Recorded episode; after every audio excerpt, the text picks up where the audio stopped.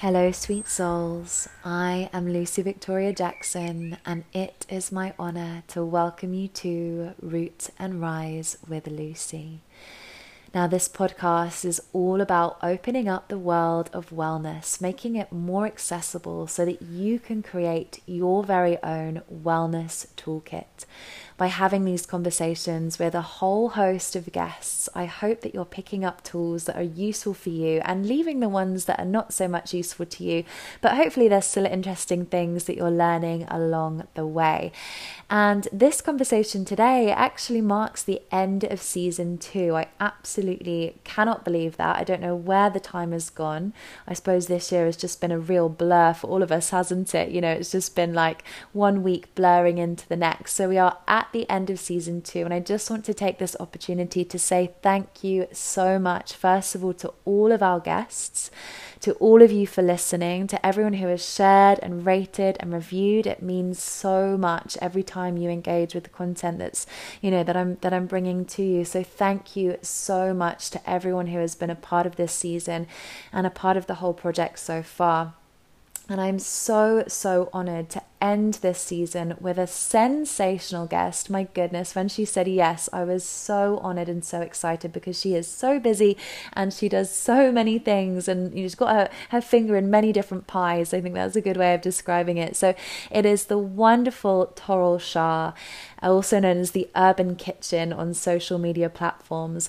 And Toral is just an absolute fountain of knowledge. My goodness, she is so, so well read, well studied, and she's so passionate as well about everything that she does. It's amazing. So, professionally, she is a, a nutritional scientist and also a functional medicine practitioner. She does lots of wellness writing and, and lots of speaking, like on podcasts, like she is today with us.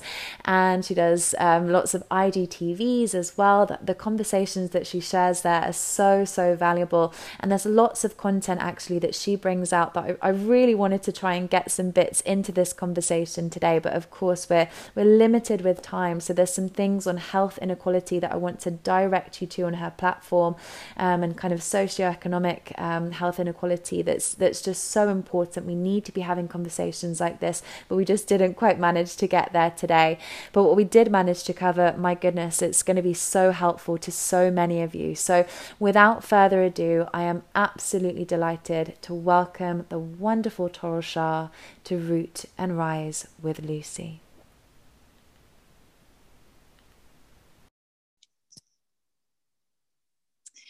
Toral, welcome. Thank you so much for joining me today. First things first, how are you? I'm great. I'm well, I'm good. It is lockdown again. It's tough, but I think we learnt so much from the previous lockdown that I know what things I need to do. And I also know when to step back from social media, internet, emails, and all of those things, which I think last time we are just trying to frantically do as much as possible. And I think now I realize that it's I think what's more important is going out and getting fresh air and a walk and things like that. So, and looking after your mental health, because I think if you live alone like I do, I think it becomes really hard because you spend way more time alone than you normally do. So, yeah. Definitely yeah and i know that you are really busy with everything you've got going on. I think it, it can probably be so tempting just to say yes to everything and take everything on. So just to kind of introduce you a little bit you're a nutritional scientist a functional medicine practitioner. You host events you write you regularly do things like this and instagram lives and all sorts. And i think recently you've also done some modeling and campaigning with stella mccartney. So how do you fit it all in? Because you are very busy. Well, i think firstly, being single really helps. You have a lot of time. Not having children or dogs or anything means you have a lot of time. So, and and to be really fair, I love what I do. So I'm really passionate about it. Whether it's kind of more the campaigning work or um, like educating people and i really try to focus on the things that i genuinely love and i love people i'm very curious about them and for mm. me the mm. passion of like you know I used to always say that my ethos was that people are happy and healthy, but I've actually changed it recently to we are all happy and healthy, including the planet, because you know that's so important too. So I think it's it's sometimes uh, I am one of those people that's if I'm busy and I'm enjoying my you know the work, then I will keep going. But that also means that I have to remember to pause and have time for self care and you know refilling the cup. And I'm not brilliant with that. And actually, I remembered just now that I was going to book myself a sound bath tonight and I haven't done it, but I'm going to do it now that you've reminded me. So I'm going to absolutely do that tonight and give myself some time for myself. Oh, amazing. Sound baths are wonderful for that. They really, really are. So, so I think good. that's a great idea. Very well deserved, I think, after everything you've been you've been doing. So kind of I mentioned just the headlines of what you do there, but maybe if we could dig a little bit deeper into your own approach to wellness more generally and what you're most passionate about sharing through your work. So I'm a nutritional scientist, functional medicine practitioner, and a health and food writer. And I'm really passionate about people being happy and healthy, as I shared. Now, how did I get here? Because I think that's kind of explains like why I'm so passionate about these things. But to kind of really long story short, I um, read a book when I was 11 years old which talked about a cancer surgeon who treated teenagers with cancer, but also his own child had leukemia and sadly died. And from that moment onwards, I knew that I was going to work in cancer. And in my naive little 11 year old head, I was going to cure cancer, as you do, a really mm. precocious child. And obviously, so the natural path for then was to go to medical school uh, and become a doctor. When I was at medical school, my mom had breast cancer and it completely floored me because I really understood kind of what an oncologist does, which is a cancer specialist. And I thought, hang on a second, I don't know if I want to do that job. That's awful. But it also mm. made me mm. think more about um, nutrition and lifestyle and how I could, what could we do at home to help my mum recover through surgery, but also from the chemotherapy. And in those days, it's back in 1999, which shows my age. Um, they really weren't talking about those things. Nobody was talking. The doctors didn't know there was there was research, but it was very little research. Um, but the World Cancer Research Fund ha- had already been running for about six years, and they were doing loads of you know studies to look at nutrition and lifestyle. So it wasn't like I was the first person to think about it, but it was definitely not common knowledge, and certainly nothing that any healthcare professional or doctor was talking about. So for me, that you know, I ended up with a variety of reasons, kind of wondering about this, and so I ended up working, leaving medical school, working in research for a while, having a break, and then going back and doing masters in nutritional medicine, and the rest is kind of not smooth, smooth sailing because when I qualified and um, really had got you know got ready to see patients and work with organizations nobody was still interested in nutrition yet it was still i was probably 10 years ahead of the game this is back mm. in like mm. 2004 5 and 6 and really nutrition's only become mainstream i would say from 2015 onwards so i think that's been i mean it was always the preserve of kind of bodybuilders and stuff like that so and it was very much about aesthetics and how your body looked rather than actual health so mm. now i think it's become really like common practice to talk about your nutrition and your lifestyle and what you do for optimal health. And you know now doctors are really learning starting to understand want to learn more about it. There's nutritank which is a organization of medical students which is trying to campaign for doctors to actually have this in the medical school curriculum. And so i feel like there's a real place. It's taken like it's been a very wiggly cha-cha type of journey. I've really kind of gotten to the point where i'm able to talk about nutrition and lifestyle to the point where I recently gave a um, talk to UCL medics, which was it kind of meant that I'd gone full circle. So I was like, right, okay, wow. this is really a thing now. This is this is science. So so yeah, that's kind of where I, how I got there. As far as what I do, um, a third of the time I probably see patients uh, privately. A third of the time I consult for uh, for brands, and I do a lot of writing and science writing and helping people develop their products and things. And then the third time is public health work. So whether that's with cancer organizations or campaigns about breast cancer or looking at, you know, health inequalities. And that's kind of the other part of my day really. So yeah. Mm, amazing amazing. And as we said you you are very busy with all of it. So it shows that you're doing something right because you are definitely in demand. So one thing i would love to explore a little bit more because i think most people nowadays will know what a nutritionist is and what a nutritionist does. But i think maybe a term that is is less familiar for people is is functional medicine. So maybe could we talk a little bit more about that? So what is functional medicine and how one how might one go about incorporating it into their their life?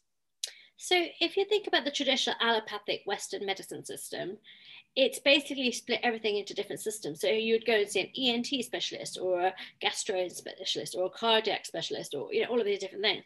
But functional medicine really looks at your whole body holistically in the way that not from a holistic in a woo-woo way, but holistically as it is a whole, it's a whole body and everything is interlinked. So mm. they're really uh, uh also not just look at kind of what you're doing. They look at things like your sleep, your exercise, your stress um, and levels, and your social health, whether you've got support, yeah, mm. and your mm. diet and life, you know, all those things, and exercise. So we're really looking at the body all together because there's lots of things that we can do by just changing and tweaking our lifestyles and our diets, and that will have a massive impact on our health. That's not to say that you know they don't treat people conventionally too. It's a whole mixture of things together. It's more of an integrative. I think probably integrative is almost better than functional because, but it's looking how everything functions together mm. and not mm. just as by itself. So, for example, I know that for me, I have always had ear, nose, throat issues um, because I have a retract. I was born with a retracted eardrum, and so for me, it's you know one of the conversations that I had when I last saw the specialist was, you know, I'm doing. Um, kind of making sure I'm doing more breath work so that I'm breathing with my mouth shut. I'm making sure I do nasal like rinses and stuff every now and then, you know, making sure I'm, you know, really looking at my gut health because that's also linked to like you know the rest of your microbiomes like including the ones in your nose and your mouth so that i don't get as many infections like ear infections and stuff as i used to because i'm just prone to them so those sorts of things it's just mm. thinking as your body as a whole yeah, which makes so much sense. And I think this is something that the West is kind of catching up more with because, as you say, for a while we have kind of really separated things out. And, you know, even as simplistically as we, we look at kind of our bodies and our minds separately as well. But uh, is it is it informed a little bit through kind of more ancient Eastern wisdom traditions as well, like Ayurveda or not? No. Not at all. It's all no. evidence based science. It's all right. using traditional based, actually just looking a lot more deeply at the interaction of how all our different systems work. So we know, for example, if you don't sleep well, then your hunger hormones um, for leptin ghrelin, you know, will be out of balance the next day. You're more likely to want to eat sugary and fatty foods. So how can we then improve your sleep so that we can help you then to lose extra body fat? Do you see what I mean? It's, it's much more kind of look at science, but and also there's a lot more testing.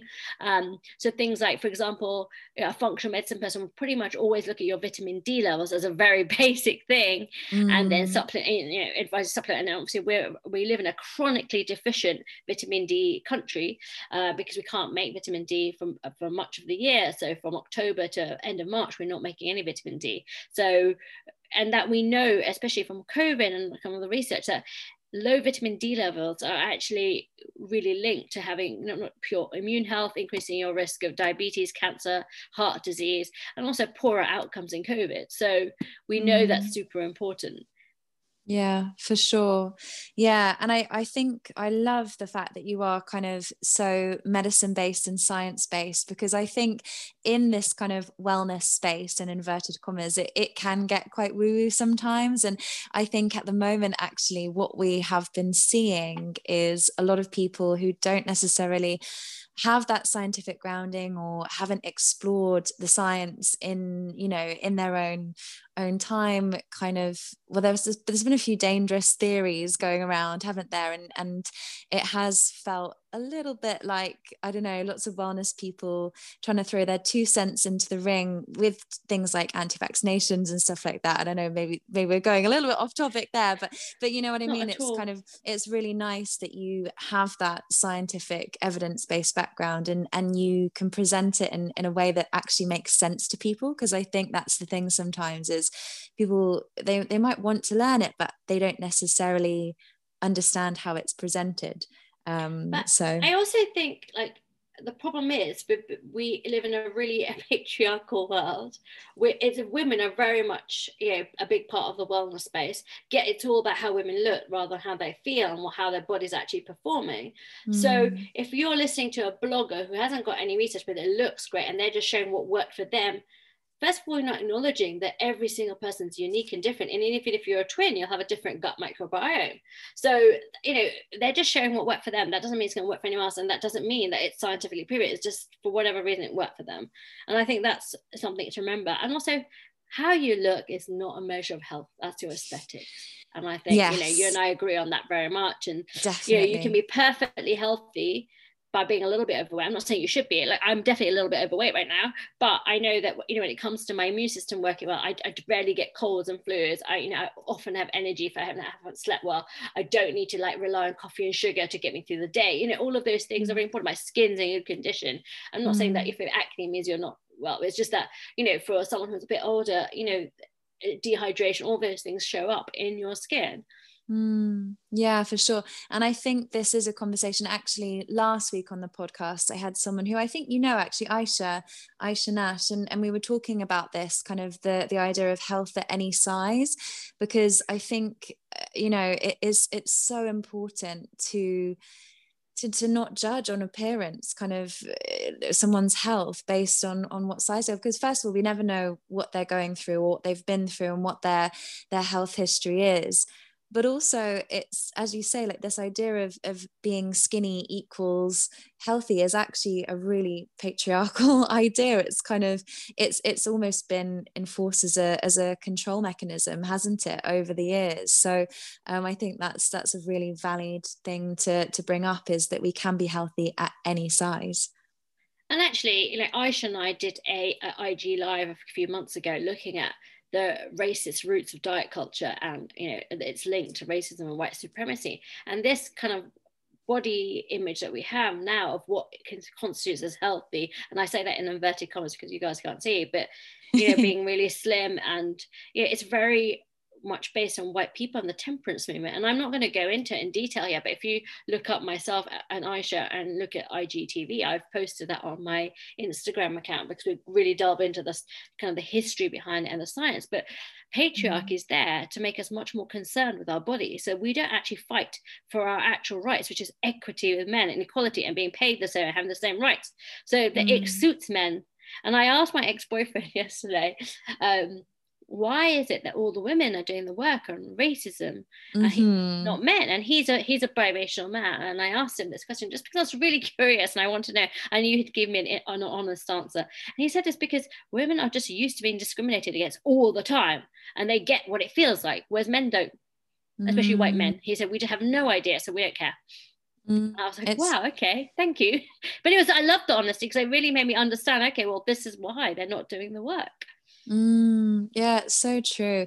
I think it's really interesting because, eh, you know, all the conversations that have come up this year um, around racism and, and racism in the wellness space and, and also specifically in the yoga space as well. I've obviously been on a few courses and kind of tried to do my own research. And it, you're right, it's always been women in those space there's not been a single man that's been on the course or you know it's it's really um it is really quite telling isn't it? It's yeah and i, I it's not that i so i have a, a white boyfriend as a partner and it's not that he i'm just using him as an example now because this is the only kind of anecdotal evidence that i have. I haven't done a whole kind of poll on on white men but he, so he's willing to have conversations and he's willing to kind of talk about it.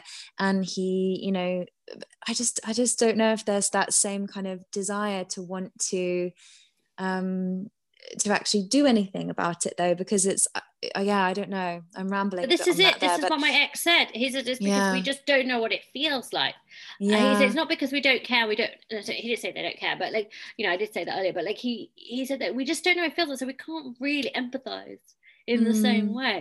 Way we don't have any idea what it's like to be discriminated actually as a white man. And there are loads of people. Every time I post about this on my social media, I always get some white men like having a go and trolling me and say, "Oh, but white men do worse at school and blah blah blah," and they do. But that's not to do with racism. It has to do with the fact that they're doing poorly for a load of other reasons. The point is that you're not discriminated against for the color of your skin or for your sex. And I, you know, mm. and I talk about white privilege or male privilege, you know, you're not discriminated against. So they don't understand that. That's essentially what it is. Mm, for sure.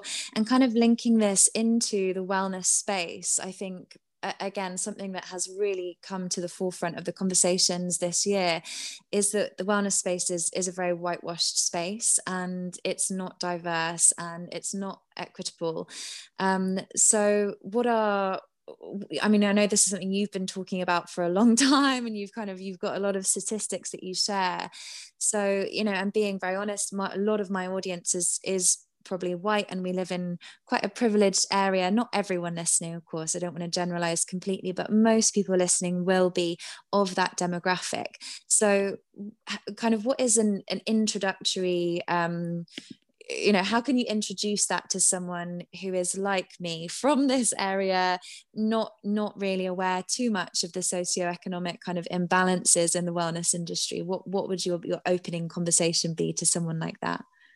So firstly i'm going to talk about white privilege White mm-hmm. privilege is the societal privilege that benefits white people over non white people in some societies, particularly if they're otherwise under the same social, political, or economic circumstances. And mm-hmm. I'll go mm-hmm. on further to explain that, that there is unconscious bias. But how do we, you know, I think what we need to understand is are you aware of your own unconscious bias? Mm. Do you have enough contact with varied groups? Do you have stereotypes that you don't counter how many assumptions don't you make do you look at bias at work and in your communities and your friends yeah all of those things so that's kind of first of all we have to start with the self-inquiry with ourselves and mm-hmm. i read this mm-hmm. a brilliant quote the other day which i'm actually just going to find and share with you because i found it absolutely fascinating and it really kind of crystallized this whole thing of where are we doing the work and why is this work so important? Um, mm. not just for ourselves but also our communities because that's you know essentially uh, and there's this woman called mina who is a self-care um, and a mental health educator. She did this amazing post saying it was and it was kind of talking about community care True self care means investigating our implicit biases and how they manifest as actions that can cause harm. It means erecting boundaries when needed in order to preserve and sustain relationships. It means holding ourselves accountable when we are wrong. The work of self care means understanding that if we are operating in a place of ignorance, we are bringing that ignorance to our communities. If we're operating in a place of learning, understand empathy, we bring those traits to our communities as well. So just mm. going back to what you were, um, the question you're asking, this whitewash wellness society, if you're ignorant as a as a wellness professional person or blogger, whatever you might be, you'll bring your ignorance to everyone that follows you on Instagram or social mm. media or whatever it is or whatever talks you're doing. Mm. So that's a massive aspect of that. Yeah, if you're doing the learning, you're doing the you know the self work the work on yourself in whatever aspect. It's not just racism and bias. Um, in, in all areas, then you're also bringing that as well that mm. understanding, mm. the empathy, the space to self inquire to your community too.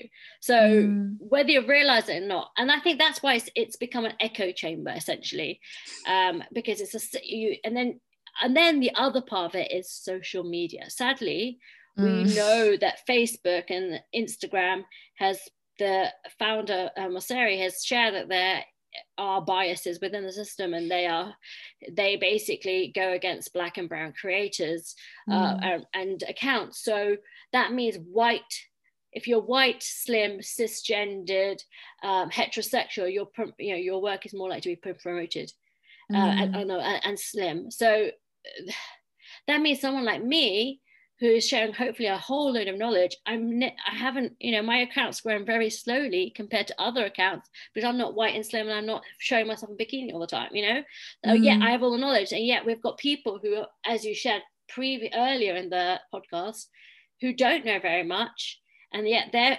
account and information has been promoted. So I'm currently shadow banned on Instagram for talking about health inequalities and racism. Um, and despite having nearly 20,000 followers, hardly anyone's seeing my content at the moment. And you get shadow banned for about 90 days. So I'm probably about two thirds of the way through because I, oh my gosh. Yeah. at, yeah. It's, because I've been talking about health inequalities and racism inadvertently, which I didn't know, which I've now learned because Lucy Sheridan's been amazing at sharing this about, is that I used some hashtags that were shadow banned and I've used talked about racism. And in the run up to the US election they want they basically blanket shadow banned all those things despite me talking about health inequalities cancer care and things like that. Wow. That is absolutely shocking because what you share is so valuable to so many people.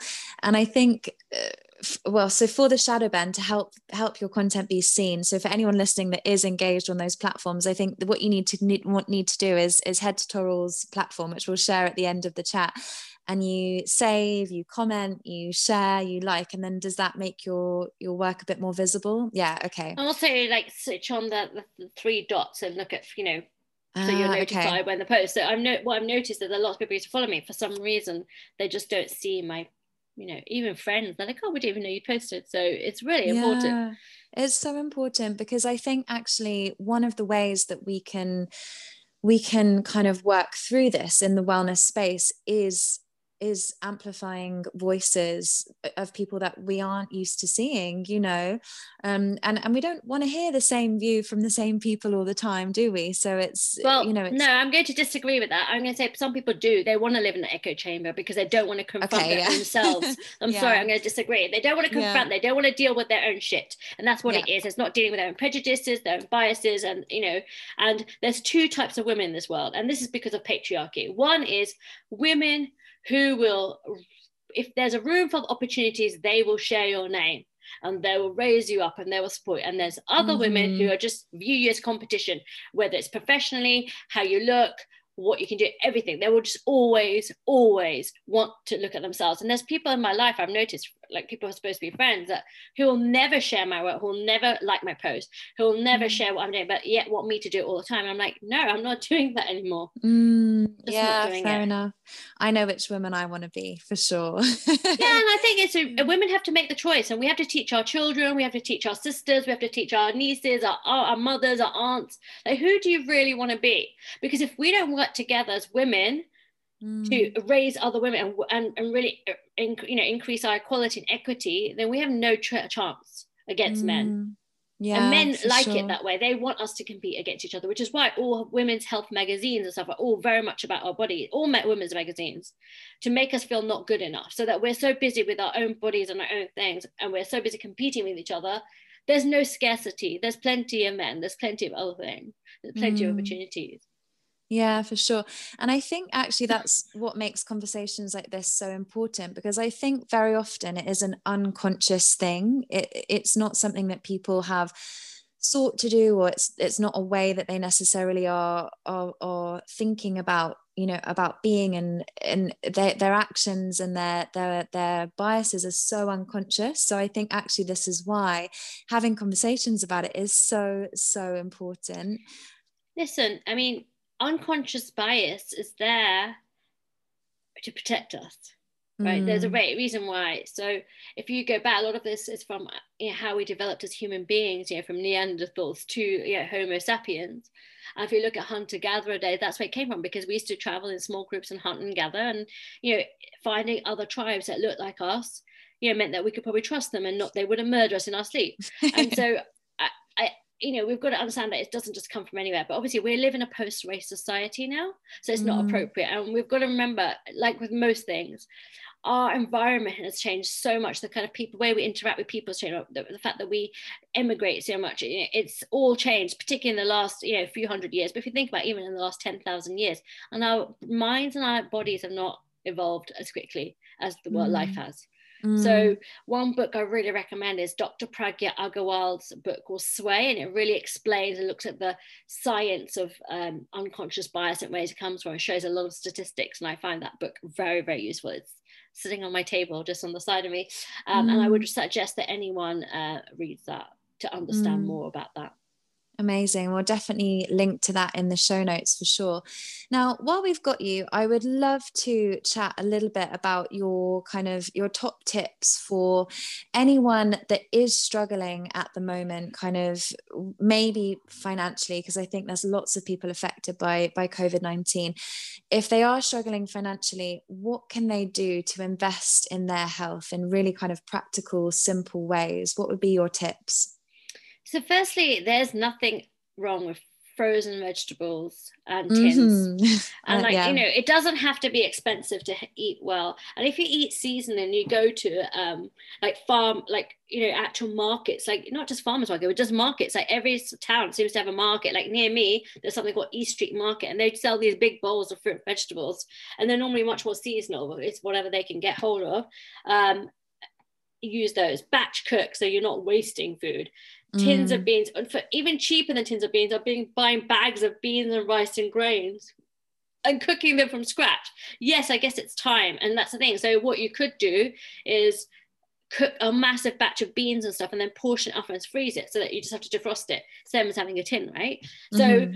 batch cooking food um yeah, all of those things I think are really, really important. And also, yeah, if you think about the, the traditional peasant diet, that was really high in fruit and vegetables, legumes, hot nuts, say, you know, seeds, whole grains.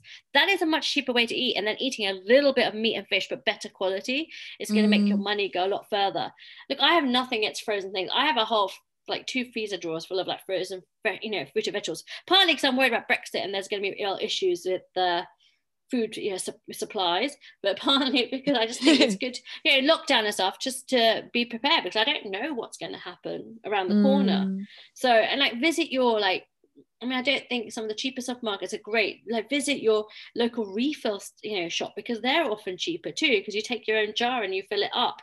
Um, I would also, you know, think about yeah, I oh, I'm a real fan of the reduced stuff at the fresh fruit and vegetables. I'm always looking at that, always, and I just buy it and I eat it that day, you know. And, and, even like meat and fish, you just freeze it on that same day if you're not going to eat it. So I think there's nothing. These are all things that people have become either snobbish about or don't think about or educated about, and I think it's so so important. But mm. batch cooking, you know, saves time and money yeah um, for sure. I'm a massive frozen food fan. I love my my frozen berries. And is it true that if they're frozen they actually get you, you capture more of the vitamins because they're frozen like straight after they're picked? So yeah the fresh yeah. fruit and vegetables is frozen straight after it's picked so they can retain a lot higher nutrients because by the time you pick the thing, you package it, you ship it to one country to another country to back to here, you know, here. It, it can, how long it's been on the shop, you know, who knows how long it's been on the shop floor for before you buy it. So mm. potentially, yeah, absolutely. Yeah. I mean, you know, I, there's some great like you know, obviously that everyone always thinks about having frozen sweet corn and peas and stuff, but if you look now, there's so many other things. I know some supermarkets already have frozen roast vegetables. They have like, you know, butternut squash and stuff, you know, which is already chopped up, which is such a chore anyway. So why wouldn't you? Sometimes it's a bit more expensive, but sometimes it's not, you know. So I think it's even like those vegetable mixes with the carrots and the peas and the, you know, all those things they can be made into something really delicious, you know, with lots of herbs and stuff. And I think fresh herbs and if you buy them from the market much cheaper you can get your giant herbs. Add so mm. much flavor. Mm. and loads of nutrients and they're not that expensive. So yeah for sure. do those things. And anything yeah, that sure. you feel like is going to go off blitz it with some olive oil and put it in the freezer. Yeah. Soup and sauces and stuff like that. Yeah, I don't definitely. I don't bin anything. I don't bin a, you know hardly anything yeah, I think that's so good because we do waste so much food. I, I saw a statistic the other day. Oh no, I think it was on the David Attenborough um, documentary that he did, and apparently we make enough food for 10 billion people every year. So we do. Do you yeah. know that the greenhouse gas waste of from food waste is basically the third largest if it was a country it'd be the third largest uh, waste basically after us and china that's just crazy and like 30% more food that's produced in the uk is wasted. How much wow. you buy something and then you just bin it yeah, I know it's so bad, isn't it? But I think frozen is definitely the way to go because even if, as you say, like you you cook it up and then you blitz it up, you can freeze that as well. My only problem is space in my freezer. I end up. So you should freeze but I think you know, again, like, is it? Do you need to do a big shop? Like, you know, I know a lot of people do it online shopping. Like, why do you need to do that? Do you need to do that? Do you live in a place where you could just go and pick a couple of things up? You know, a day. I, yeah i don't do that. I never do like hardly ever do a big shot unless it's to get like washing powder and stuff like that. So um yeah i think it's about people thinking a bit more and not being so wasteful. Yeah for sure. And and that ties in really nicely to what you said at the beginning about um you know how you you've kind of thought about not just your own health and kind of individual health but also the the health of the planet as well. I think that's such a nice way of of tying that in. And i would kind of also add to that as well. It's kind of it's not just about our individual health it's not just about the planet health but actually all of these conversations that you know we're having today and we've been, everyone's been having this year around racism and ableism it's actually it's it's about our health collectively you know as a whole human race because actually what what's the point in just us being well if if the people around us and uh, you know everyone else isn't isn't well? I think I, for me that's something i've been thinking about a lot recently no, and I think that we have become quite a self-absorbed society, quite frankly. and I talk about this all the time, and you know, mm. the amount of people that don't check in on other people uh, uh, yet they're worried when no one checks in on them and it's it's it's yeah it's it's sad actually. And it, hopefully this year as difficult as it's been it's giving people a bit of a reason and allowing people to think differently. What do they really want from life? Mm, because yeah you know for me that's one of the things in fact we so i have another brand called what the health um, events and we talk look at health in a 360 approach we look at physical mental but social health too and like we know there's a loneliness pandemic anyway before covid and now that loneliness pandemic has gotten even worse and mm. we know mm. that loneliness has the same impact on your physical health as if equivalent of smoking 15 cigarettes a day so if you look at Dr. Wow. Vivek Murthy, who is the ex-surgeon, US Surgeon General, he's written all about this in his book, and it's terrifying how you know and think about all these people who live alone even myself you know living alone working for myself locked down by myself you know it, it there have been moments of real kind of loneliness and mm.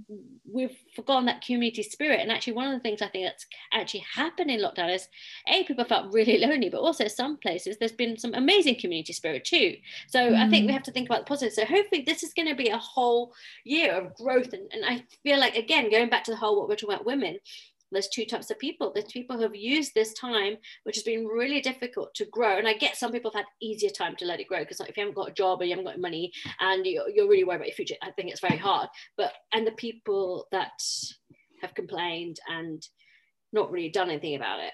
I went on a date with mm. someone actually and he just complained the whole time. I, thought, I don't want to go again. This is the when we're allowed to yeah, in the middle of the lockdown.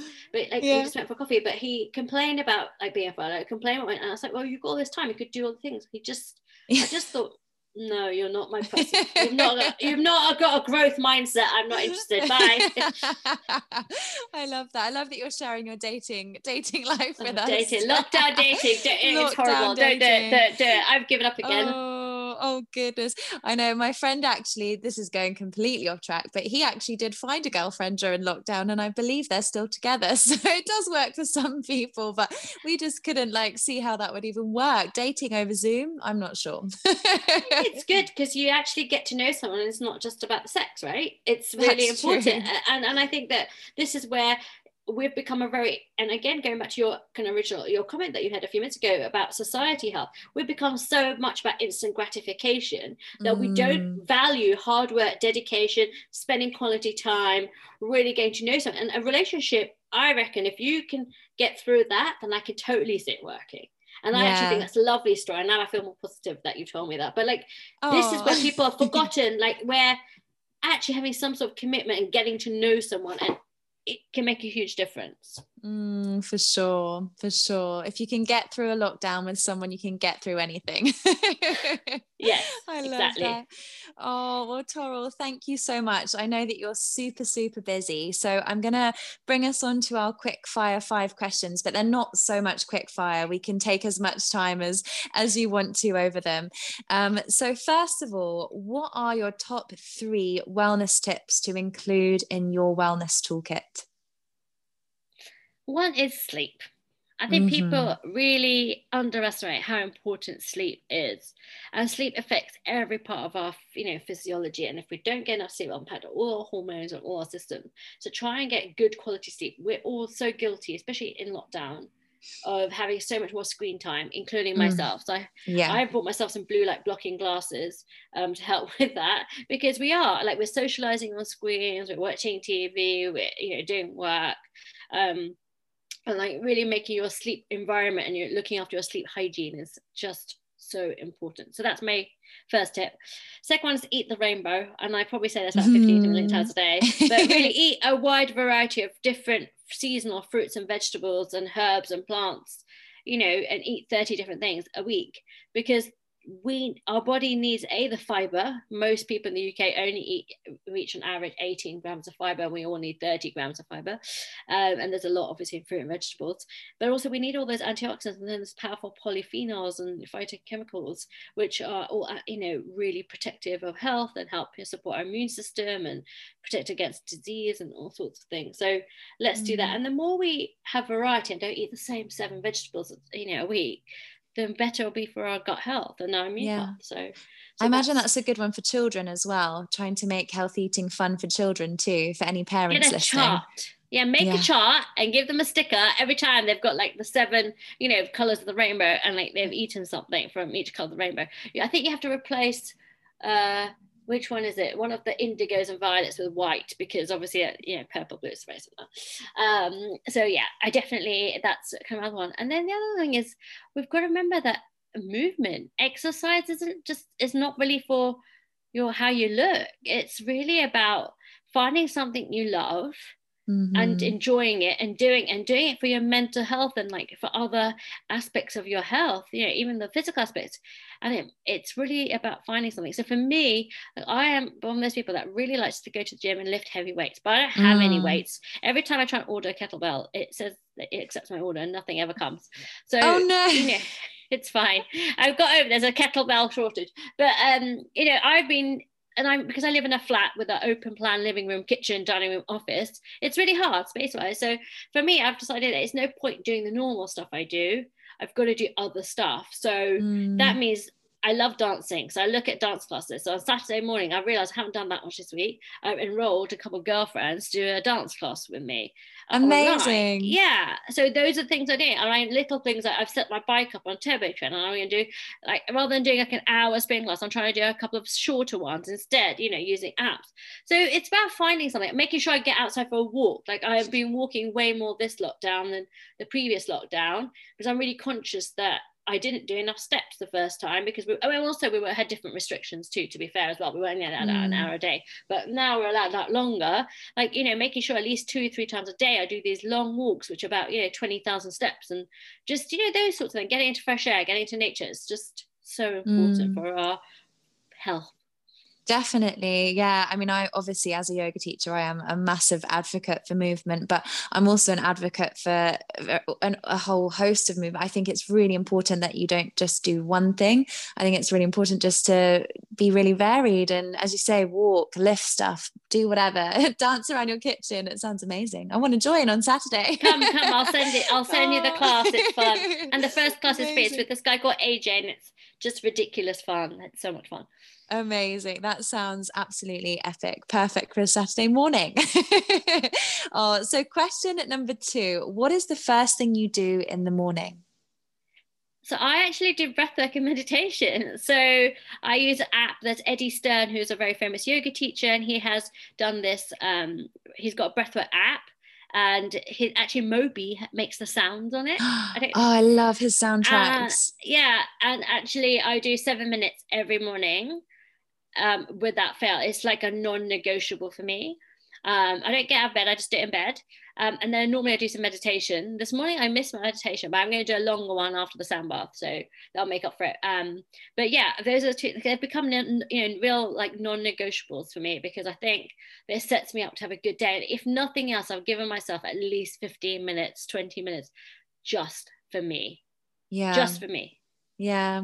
And I think if we're all honest with ourselves, we could find those 15 minutes. It just means kind of setting the alarm that little bit earlier. And I do the same as you actually. I meditate in bed. And my my puppy that I showed you before we started recording. So I'll sit, I'll, I'll I double over my my pillow, and then I'll sit up on my pillow. I'll cross my legs, and then as soon as I'm in that position, she'll come up and she'll curl up, and she'll curl up on my oh, lap. Oh, it's so cute. yeah, it's very sweet. I'm very lucky that she's a snoozy dog.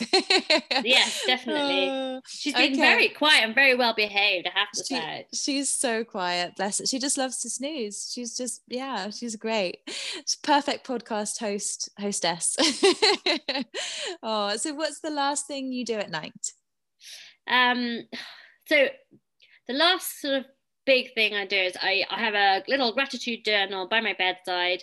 So I will write at minimum five things that I'm grateful for for the day. It just sets me in a good Mm. mindset. Um, I do read after that and then go to bed, but like that is the last kind of that for me that signals. So I have a really strict bedtime routine where I have a shower, I moisturize and do the, the stuff, and then I, you know, have I, I take supplements and you know all my bits and pieces, and then I will always do the gratitude diary, and then I know that my body it signals to my body that I am ready to read a little bit and go to sleep. And I think having that real structure around your sleep hygiene is really important. Definitely And also, then I you think, feel positive about the day because you can always think of five things. At first, I found it really hard. Now I find Mm. it like you know, if you told me to do 10 things, I'll be fine. Okay, great. So I think it's about getting into that kind of gratitude mindset um, and just really be able to look for the small things in life are really for me some of the best things. I think so too. I think this year actually that's been a big lesson for lots of people as well. It's just looking for those small things and yeah, and just feeling feeling grateful for them. And it and the small things make the big things. That's the saying, isn't it? Or something like that. I might have got that wrong, but but they're the things that you often can't necessarily pay for. Um, you know, and they're really important. I think what we've realized is in some ways, like obviously you know, we're not equal as society. We didn't talk about health inequalities, but um, you know, one thing that's happened is that whether you're rich or you're poor, if you've had to lock down, you've had to lock down. If you've had to be by yourself, or you've had to isolate, or you've had to not travel, everyone it's affected everyone. Mm, yeah, and there's not money you can throw at the issue really. So definitely yeah for sure okay so that actually what you mentioned not so long ago leads me nicely on to my next question which is what is your favorite book what do so you read before bed? No, I, I, I read a, I read vast, vast amount. I'm like well, I'm a mm. really fast reader. I read 100 pages an hour. So wow. I have to, yeah, I have to buy, borrow, you know, a lot of books, and I use, you know, mm. Kindle Unlimited because you can borrow books and give them back, which is really nice. But um, my favorite book is this book called The Far Pavilions by M. M. Kaye, and it's quite obscure, but it's basically um, set in kind of, I think it's, uh, I want to say 19th century India, and it's about a, a British boy who who's always lived in India and, and brought up as Indian actually, um, because his parents die, and um, a princess that he meets, and and I am a real romantic, and I, it's one of my favorite books ever. It's got a lot of history in it. It's got a lot of like descriptions of the uh, kind of the views and these beautiful events and it's it's just very emotional as well so it's literally my favorite book um, it's very thick. I'm, I'm, a big fan of big whoppers. I mean, obviously, if you fall asleep and it falls on your head, it's not not not ideal. uh, it has happened, um, but yeah, I, I you know, and it's a book that I've read, you know, quite a few times. But I will come back to maybe once every year or so and read it. So maybe that's what I'll start back on tonight because like, it's been a long time since I read it. Oh, that's beautiful. What was the name of that one again? Sorry. It's the Far Pavilions. I can send it to you. The Far Pavilions. That would so be I'll send beautiful. you Sway and the Far Pavilions. Amazing. Thank you. And then my final question is Do you have a mantra or an intention that you live by? People, planet, pocket. People, planet, planet pocket. pocket. Because we have to look after all of those things. Because if we don't do that, then it's not responsible. Like I think for me, like I never think I didn't really think about money in the same way. And I always felt like was either scarcity or I wasn't good at it. But I realized mm. it's not about that. It's about educating yourselves. So you've got to know the what's are at any one time. You've got to know what's in your account. You've got to know what your outgoings are. You've got to know what you're up to. And then you can be responsible about it. So it's but that's an area I've really transformed in the last couple of years. And I have to be honest, my brother's really helped me with that. But um yeah and people like we all need people people are not islands so when people mm. say we're really mm. independent like i know i have moments where i'm just trying to be really in, independent and not be a burden to others so that i can and that definitely came from having cancer um young that i just mm. didn't you know i didn't want to be a burden on my parents or my friends or my family and actually that's something that's maybe gone a bit too far so i'm really conscious that um we're not islands and we need other people and the planet mm. we have to look after there's no planet b. That's it. There's um, just one. yeah planet. there's no planet b. Yeah that's such a, a lovely kind of thing to end on. And just kind of if people i'm sure lots of people after this who um who don't know you yet will want to get in touch with you. So where can they find you? Where can they come and support you and like all your things and share everything to get over that shadow ban? Well the mm. shadow ban's on instagram it's not anywhere else. So on instagram i'm at the urban kitchen. Um, on twitter i'm urban kitchen Kitchen, and I've got a Facebook page, and my website is www.theurbankitchen.co.uk. Um, and I'm always doing talks and events and sharing more about health inequalities, particularly in cancer care and the environment and sustainability, and you know, how to eat well, and sharing lots of recipes and things. So please come along and have a look and see what I'm doing. And cook, and I do lots of cook along sometimes too. So yeah, amazing. I'm yeah i'm definitely going to echo that because i've been been following you toral for i think maybe since about june and i've just i've learned so much from your page. So anyone listening please go and follow toral because she does share some incredible content content that will make you think sometimes but i think that is what we all need. We all need to to think and reassess about kind of you know how we're going to move forwards together. So thank you so much. And do you have any events particularly coming up that you want to share before we say goodbye? So um, I have another brand called What the Health, and uh, with my friend ABA Brands, and we are running on the 29th of November a um, health manifesto. So basically, we're helping you create your own personalized health manifesto. Um, in that, you look at your physical, your mental, your social health, and what works for you. There's not a whiff of a detox diet or crazy exercise, mm. but it's about hmm. really looking at sustainable long term health, which is based on the WHO um, definition of health, the World Health Organization. And we help you create something that makes you feel better about yourself, but also to help you thrive and not to survive. Because I think this year, so many of us have just survived. So we are doing this. And we've got free free tickets for NHS workers and we've got some early bird tickets left. So have a look at what the mm. health events um, on Instagram or www.whatthehealthevents.co.uk and come and join us. We do lots of fun events and lots of good panel discussions and Amazing. Well, thank you so much, Toral. It's been such a pleasure to speak with you today, and I hope you have a really beautiful day. Thank you so much. Take care. You too. Bye.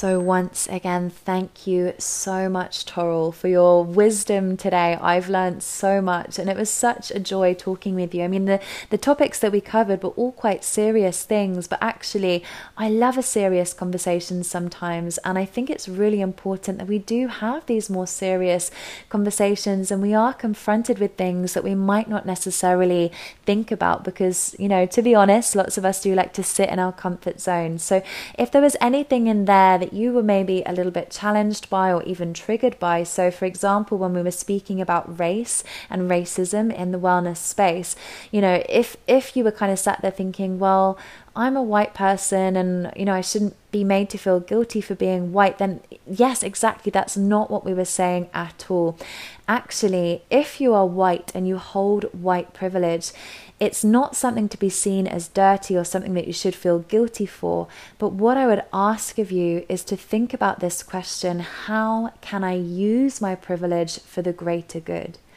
How can I use my privilege for the greater good?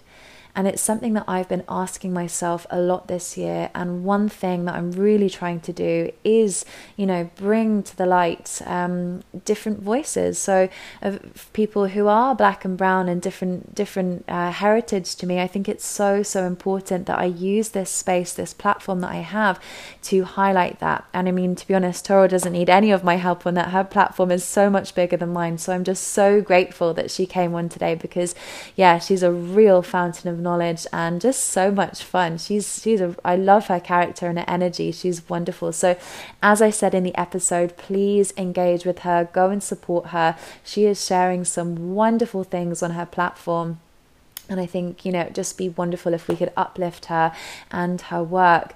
So, before I sign off for the season, I just want to say one more time thank you so much for joining me this season. I have been taken to school, I've learned so much, and it's been such an honor to hold this space for our wonderful guests and for you to explore some topics that maybe we haven't thought about before. So, thank you so much. And if you are enjoying it, remember share, subscribe, rate, and review even while we're having this little break over the Christmas and um, the New Year period, it all just means so much. And I, I do read every single review.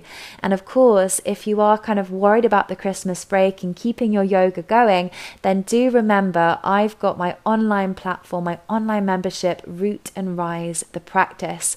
And every month I bring out five new videos, all slightly different lengths and different styles to help you fit yoga into your busy, busy life.